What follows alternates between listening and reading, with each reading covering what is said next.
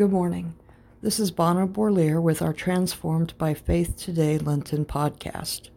Our scripture for today comes from Colossians 1 15 through 20, which reads He is the image of the invisible God, the firstborn over all creation.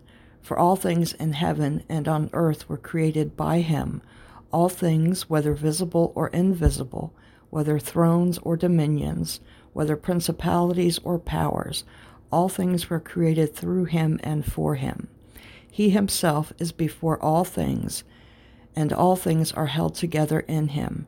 He is the head of the body, the church, as well as the beginning, the firstborn from among the dead, so that he himself may become first in all things. For God was pleased to have all his fullness dwell in the Son, and through him to reconcile all things to himself by making peace through the blood of his cross. Through him, whether things on earth or things in heaven. Today's Lenten devotional speaks about reconciliation from estrangements, hurt, arguments, and division. Moments we all have and are still possibly going through. These are uncomfortable and painful occurrences where at times reconciliation seems impossible and possibly not even wanted. I'm reminded of a time of separation from a very dear friend of mine. We had an argument and stopped talking for a year and a half, neither one of us willing to give in, admit wrong, and ask for forgiveness. We missed each other terribly, but were too stubborn to reach out. Eventually, God moved in our lives and we reconnected. Someone once told me that forgiveness is for yourself, not the other person.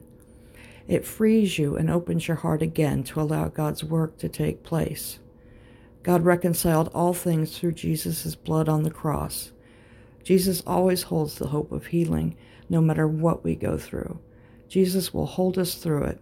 He knows when we are feeling alone, scared, and hurt, angry at life's circumstances, and He has kept His promise to never abandon us. If you're like me, I know that at times it hasn't felt that way. Yet I've still managed to get through tough times with no other explanation than it was God holding me up.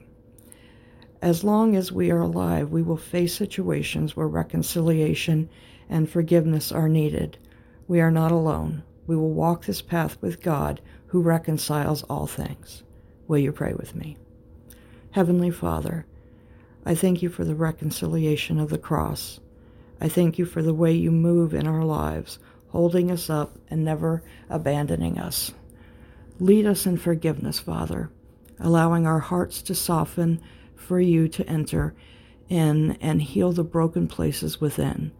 Give us strength and courage to keep walking, knowing you are our God. In your holy and glorious name I pray. Amen.